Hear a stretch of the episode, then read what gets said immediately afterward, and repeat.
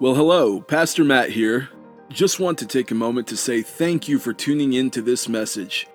We here at New Life Baptist Church hope that in making these resources available to the public, that we'll help to edify the body of Christ at large, and that you personally will increase in your knowledge of God, leading to a deeper love for Him.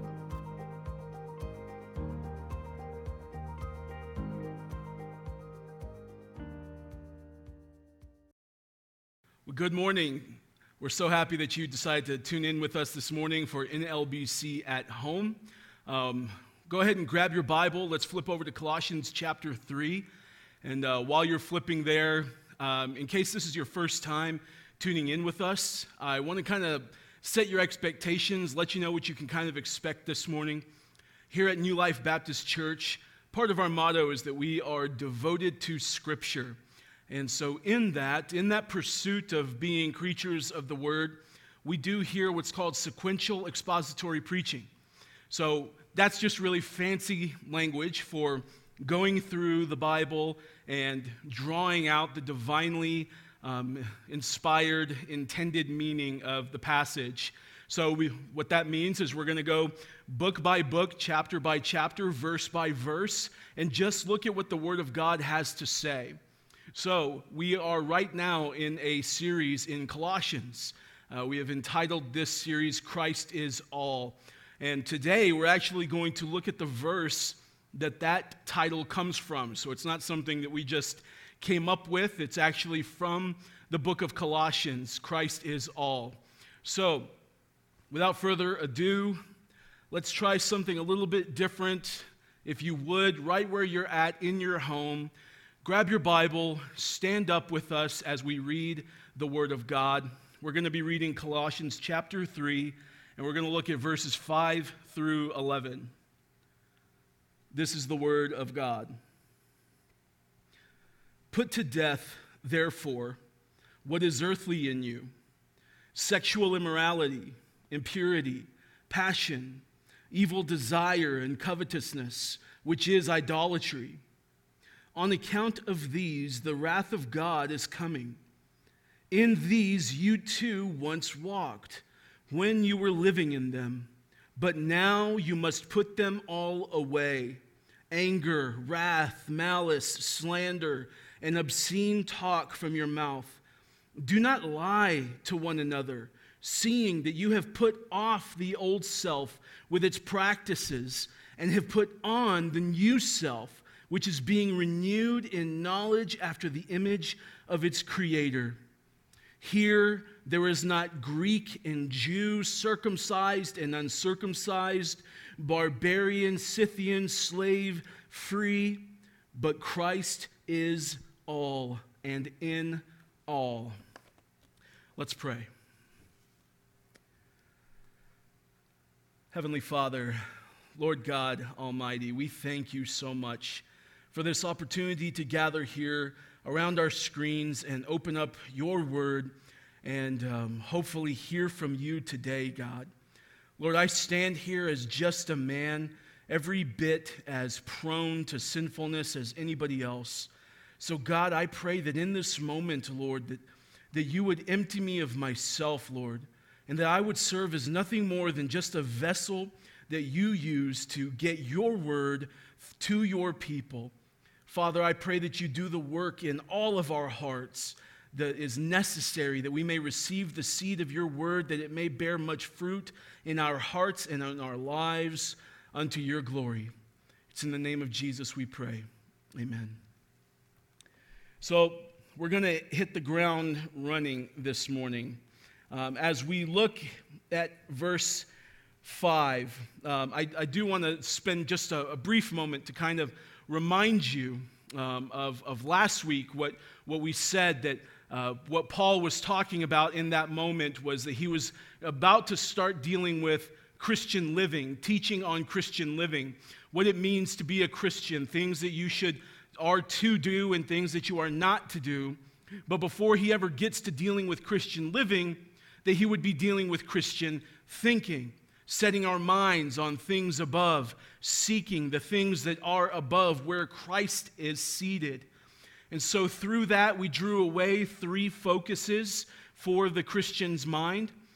And that was to, to remember what Christ has done, to live in view of what Christ has done, and to look forward to the day that Christ returns and takes us back home with him. So now, today, as we move forward, now we're actually dealing with, as you saw in this text, we're actually going to be dealing with some real sins that, that are, are real in this world, that the people actually really do deal with. And so in, in order to do that, we need to keep in mind that what is most important, the prerequisite here, is at the beginning of chapter three, verse one, where he says, "If then you have been raised with Christ." If you have been raised with Christ, put to death that which is earthly in you. That is our prerequisite this morning. So notice that he's not writing to, uh, as we said last week, he's not writing to church leaders or to addicts or to anything else. He's simply writing to people who have been raised with Christ after having been buried with Christ. So that's where we are this morning. Put to death that which is earthly in you. I want you to notice that Paul does not specify that if perchance you struggle with these things, or if on the rare occasion you catch yourself thinking about earthly things or dealing with earthly desires, then do this. No. What, what Paul says is that this is a sweeping statement that encompasses the entirety of the body of Christ. It, it, it's for all of us. It's for you, it's for me, it's for anybody who wants to go by the, the name Christian or child of God, is to put to death that which is earthly in you. For all of us, it matters not how long you've been in church, how many years you've been saved. If you got saved at five years old, and, and you've been living a faithful life till, uh, and, and you're now in your seventies, the message to you is the same. Put to death that which is earthly in you. I would like to take a moment to quote John Owen. He's known as the, the Prince of the Puritans, and he wrote this book in the sixteen hundreds that has stood the test of time because of the realities that are in this book. It's called The Mortification of Sin. And in this book, John Owen says, "The choicest believers who are assuredly freed from the condemning power of sin should also make their business all of their days to mortify the indwelling power of sin." That is to say that we, we have been freed from the condemning power of sin, but still sin remains. The, the, the sting of sin, that is the, the punishment of our sin, the condemnation that comes from sin, that has been removed and extinguished by Calvary's cross. However, we still are in these earthly bodies, and sin remains within us. And this is where the exhortation comes to put to death these earthly things that you find in yourself. Now, this idea of, of putting to death literally means to stop a state or activity with lethal determination, to cut off any energizing power. We can think of it in today's context as um, cutting off life support, that, that we're malnourishing something. This is the putting to death of the earthly things that we find within ourselves. The idea is well illustrated by the image of, of not feeding something until it dies, namely a plant. Think about plants that don't go, that don't get water or don't get sunlight. You know, that, that ivy that's probably sitting in your house somewhere, and it's just wilting up and curling up into a big brown mess, right? This is the idea of putting it to death, is that we're starving this plant, and what happens is that, that the, the, the leaves begin to dry, and you see the, the leaves wilt, and they now they begin to droop.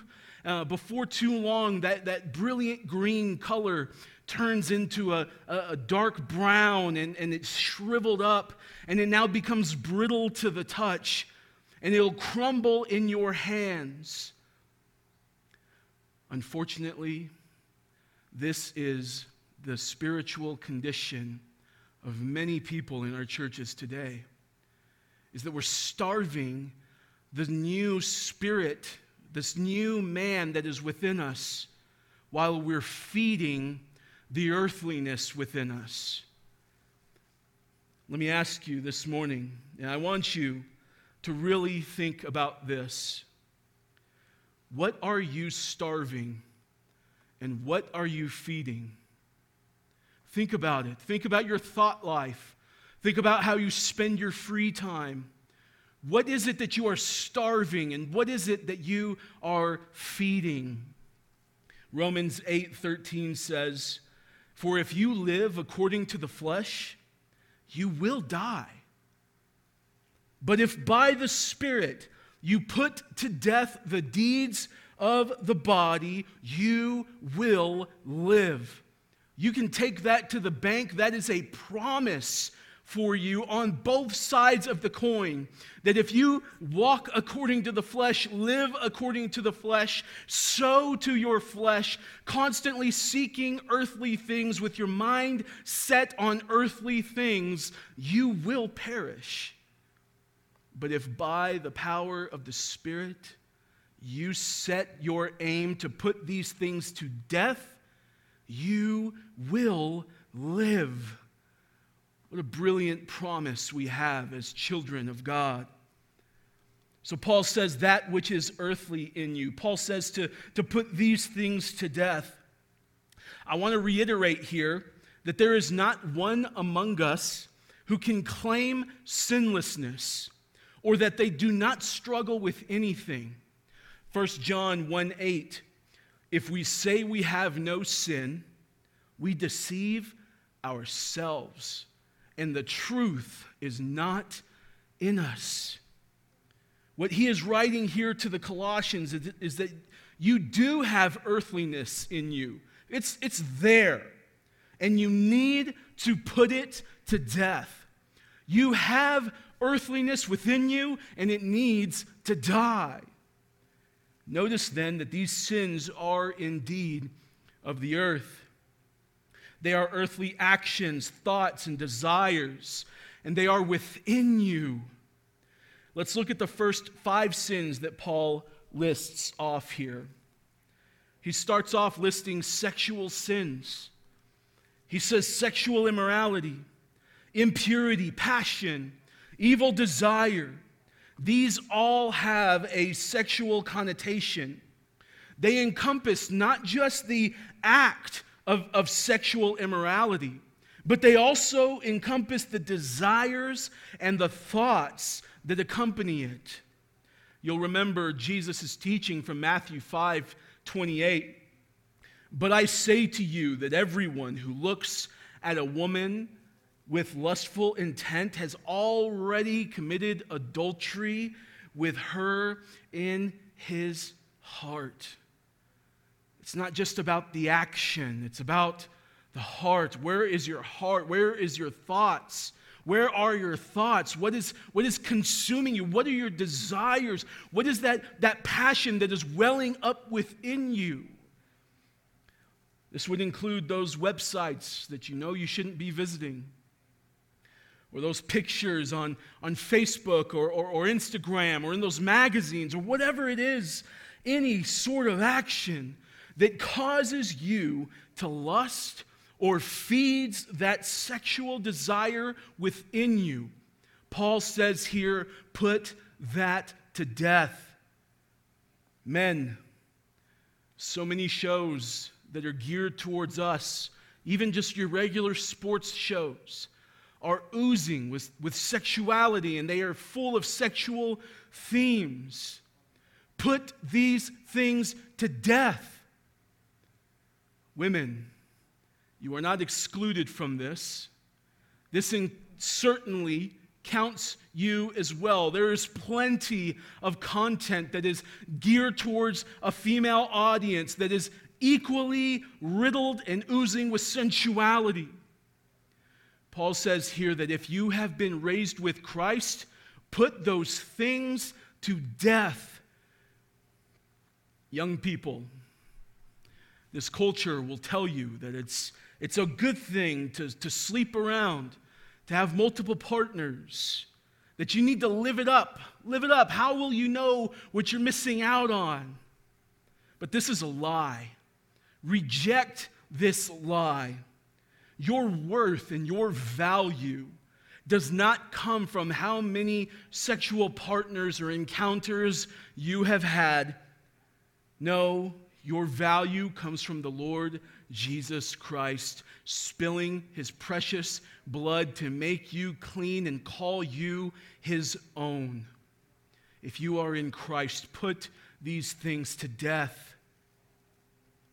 Now let's remember that Paul is speaking of putting to death that which is earthly in you. There is indeed, there indeed is a time and a place for, for sexual desire. There is. It is within the confines of holy matrimony between a man and a woman. Our culture tells us otherwise. I know it does. It started off with us as a society years ago becoming okay with sex outside of marriage. Well, it's okay for you to do this as long as you're committed to this person and, and you love this person. Then it's okay. You don't have to wait for marriage. All you need is the presence of love. And then it moved to now it's it's okay to have multiple partners, and now it's free love. Have have at it. Have fun. Go live it up. Go go do as much as you please. And then as our society continued on the downgrade, lowering our standards further and further down, now we as a society are accepting of, of homosexuality. And now we're at a point in our human history where we encourage just casual sex. We, we champion homosexuality, and we make heroes out of transgenderism. And as though that were not bad enough, we dump gasoline on this forest fire by what we call the woman's right to choose. Really, what is really meant by that is that a woman should have the right to have consequence-free sex in this day and age, even at the expense of an unborn child. But make no mistake, there is no such thing as consequence-free sin of any sort, for the man or for the woman. There is a day coming. As we look at verse six, he says, on account of these things, the wrath of God is coming. It's coming. Do you know why? Isaiah five twenty says, "Woe to you who call good evil and evil good." And we absolutely see that in our culture today. But it is because of these sins that the wrath of God is coming upon the sons of disobedience. There is a great day of judgment coming in which the Lord's wrath that has been stored up and is kindling and is, and is burning hotter than ever will be poured out against all righteousness like a mighty tempest, as a breach in a high wall. His fury will pour forth and completely extinguish the sons of disobedience. On that day, the opportunity for us to put to death that which is earthly within us will be gone, and it will be the Lord who is putting to death all that is earthly. He will flood the earth with his righteous indignation in such a way that will make Sodom and Gomorrah look like a small town's fourth of July fireworks display. This day is coming, as it says in verse six. The day draws near. And as if that were not enough, the unrighteous then will be cast into the lake of fire, where they will be forever tormented under the mighty wrath of God Almighty. Post that on Facebook, won't you? Verse seven. But before you and I are tempted to get too high and mighty and look around the world and, and look down the top of our nose and say, can you believe this culture? Can you believe these sinners out here? Read verse seven. He says, you too, you once lived in this. You were once this way. You too, not just them. You're a sinner just like they are. We all are. And if not for the sovereign grace of God scooping us out of that life and rescuing us with his mighty saving hand, you and I would be there still abiding under the wrath of God. So thank the Lord for his grace. Thank the Lord for his mercy that he would choose to save us despite us. Let's not forget that it's only the Lord's sovereign grace and his restraining hand that keeps you and I from doing the same things. Think often of where the Lord brought you from. And I, and I don't mean to look back in the form of self-loathing. I mean just think about what God has done, where, where he's taken you from. What, what immediate danger and, and, and absolute annihilation he saved you from. And upon thinking on that, allow that to produce praise and worship in your heart unto his name for his glory. Now let us be very aware as we look at verse eight that we are still in these bodies of flesh that are marred by sin. We're still down here. Though we have been saved from the condemning power of sin, yet are we being saved. It is an ongoing saving from the indwelling power of sin. We have work yet to do. We must put to death and put away our anger, our wrath, our malice, slander, and obscene talk. We have to be ever putting to death the desire within us to become angry or wrathful or to slander someone's name or their character or to engage in gossip or obscene talk. These things have no place in the life of a child of God. As this word says here, we must put these things to death and be done with them. Put them away. And we must not lie to one another, because lying comes from the father of lies, of whom we were once children, but now we are new creatures born of truth. So let us speak the truth to one another in love. Let us not be content with, with, with white lies and, and, and with little silly lies. Well, well, it's just a little fib here and there. That is of your old nature. Put that to death and put on the new nature. As we look at the second half of verse nine and verse ten, I want you to know that this is not only necessary for us to do, but it is possible. Because there might be some that are listening this morning and they're saying, man, this is, and how in the world could I possibly live this lifestyle? This is asking a lot.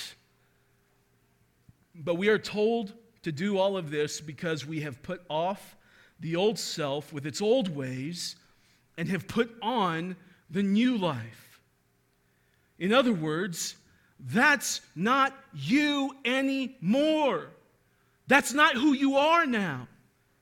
Thanks to the regenerative work of the Holy Spirit, at one time indeed you were walking in sin. At one time you were a child of wrath. At one time you indeed were a son of disobedience, but now you have put off the old man with his deplorable practices and, and desires, and now you are to walk in this new life that was purchased for you by the sacrifice of Jesus Christ. I love that this church is called New Life Baptist Church. I am fond of the idea of a new life, as I was ever so desperately in need of one. So there was definitely a time when I was alive to my sin while simultaneously dead in my sin. What this means is that I was actively engaged in my sinful nature, and I was as good as dead to the realities of heaven, completely deaf to the message of the gospel. I was blind to the beauty of Christ. This means now, now that I am saved by God's sovereign grace, now that the, the day has come that He knocked down the wall to my tomb with just a shout, calling me out into newness of life, now that I am clothed in the righteousness of Christ, what this means is that now I am alive in Christ and dead to my sins. That's not me anymore. And if you are in Christ this morning, the same is said of you. This means that we must render those old ways practiced by the old man as good as dead, as useless, as lifeless, just a corpse, and throw them off like a garment, like taking off a jacket. Throw it off and pick up the new nature that is yours in Christ and don your new righteous robes. Now, this only happens by the regenerative work of the Holy Spirit. I ask you, have you this regeneration? Have you this newness of life? Has the love of God been shed abroad in your heart? Has the lo- Lord done such a work in you to cause you now to, to hate the sin that you once loved and to love the righteousness that you once hated? Yes or no? And if the answer for you this morning is no, then I plead with you to be reconciled to Christ. You see, this man, this Jesus of Nazareth, was sent forth in love by God the Father, and He was born as fully God and fully man.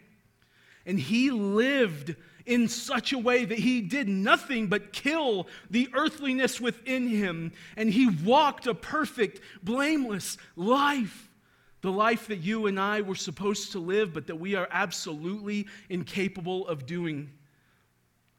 He went to the cross as a spotless, blameless sacrifice. And on that cross, He was nailed to that tree. He bore your sins, all, even all of the sins that are mentioned here in this passage. He bore them in His body on the tree. And in that moment, the wrath that verse six says was coming was poured on His own Son, and He was extinguished. The Son took all of the wrath that was due you, and then He died. But He didn't stay dead. He rose on the third day, and He now sits enthroned above at the right hand of the Father, where He has been given the name above every other name, Jesus Christ our Lord. And you, if you this hour, no matter how deplorable your lifestyle has been, no matter how long you've been in church, no matter what condition you find yourself in this morning, if you will abandon your sin and repent of them and put all of your faith in Jesus Christ and His perfect work, the Scriptures say that you will be saved. then you too will be able to live this new life, casting off the old man with his deplorable practices. And it is here in this new life, as we see in verse eleven, it is in this new life, this new, beautiful life purchased by the blood of Christ. It's in this new life that we have, thanks to God, that it no longer matters what ethnicity you are. It doesn't matter what religious background you used to be in, or what your socioeconomic status is. Or as verse eleven says, it doesn't matter if you're Greek or Jew, or circumcised or uncircumcised, or barbarian or Scythian or free. All that matters is that Christ is all, and that He is in all. He is the great equalizer. He declares us all on the same playing field of unrighteousness, and then brings us all into the same righteousness by his atoning work on the cross. Indeed, Christ is all. As we wrap up this morning, I want to leave you with three essentials for your war on the flesh. Three essentials for your war on the flesh. Number one, walk according to the Spirit. The war against our earthliness is an impossible victory without the Spirit within us. Let us remember that the prerequisite for this section was that if you have been raised with Christ, if you are in Christ, you have been given the immeasurable gift and blessing of the Holy Spirit. And it is the Spirit working in you that causes you to desire your new life, to desire righteousness, and to, to now be at war with the old life, and to even have the ability to put off the old life. It is the Spirit that empowers you to do all of this. Without the Spirit, no matter how valiant your efforts, they are all null and void. Thus, we must walk according to the Spirit.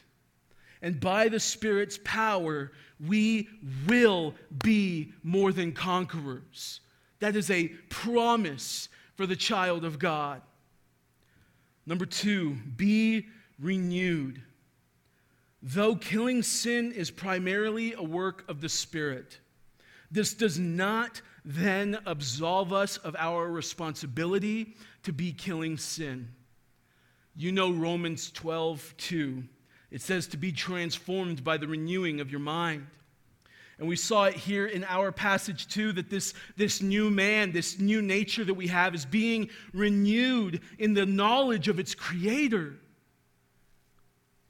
The Lord has preserved His precious, inerrant, infallible word for all of us through all time, from generation to generation, that we might know Him, that we might know His nature, that we might not, that we might come to know our nature, and that we may learn how to live lives worthy of the calling to which we have been called. We must be in this book. Christian, listen to me this morning. There is no more time for excuse to not be in here. This is life. This is your only weapon. How can you fight in a battle without a sword? The sword of the Spirit is the Word of God. Jesus Christ Himself, being tempted in the wilderness, wielded this weapon as he met all of Satan's temptations with, "It is written." And the more that you and I get this word into our hearts and into our minds and, and keep it on our lips, the more and more we will have all that we need to fight our flesh. We will learn to think biblically and to think heavenly thoughts as we think about things above. And lastly, certainly not least important, look to Christ. We deal death blows to sin by choosing Christ over and over and over and over again. As we choose Christ, understanding and believing in our hearts that Christ is all, we effectively starve the earthliness that is within us. Are you convicted this morning that you have been feeding your flesh and not killing your earthliness? Then, beloved, look to Christ. Look to Christ. Herein lies the real secret of battling the flesh. It is not simply in saying no to the flesh and saying no to temptation, but rather it is in saying yes to Christ. Don't misunderstand me. We, we absolutely do deny our flesh, and we do say no to our flesh, but we do that by choosing Christ, by turning from sin and instead looking to Christ. I think about it this way, that whenever I knew that, that Gabby was the woman meant for me to marry, and I said yes to her in marriage, what I have effectively said and what anyone has effectively said in their marriage is no to everyone else and no to any possibility of, of seeking someone else and no to ever leaving. This is what we do when we choose Christ over our sin. Often in our war against the flesh, we get this image of God that That he's this cruel authoritarian, and he's standing over you with a hammer. And he's just ready for you to mess up so he can rain down on you. But if you are a child of God, I want you to know this morning that that is not true. That there is no condemnation for you. That you might struggle, and yes, your sin is still a problem, and yes, it still needs to die. But even those sins, too, were covered by the blood of Christ. What the Scriptures paint for us is this exalted picture of Christ, that we would desire Him as more worthy of our time, of our affection, of our desire and devotion than anything that this world has to offer. In seeing that, that Christ is all, we see that he is he's better than my sin. He's better than the moment of gratification that I will get from, from sexual sin. He, he's better than that moment of pleasure that I will get when I, when I finally tell that person off. When I look to Christ, I see that, that he is better than it all because Christ is all. Thus, let us walk in step with the Spirit as He leads us to put to death that which is earthly within us. Let us put away all of our misplaced desires and grow in our knowledge of Christ. Let us keep our eyes on Him and learn to live lives that display the infinite value of Christ in us. Let's pray.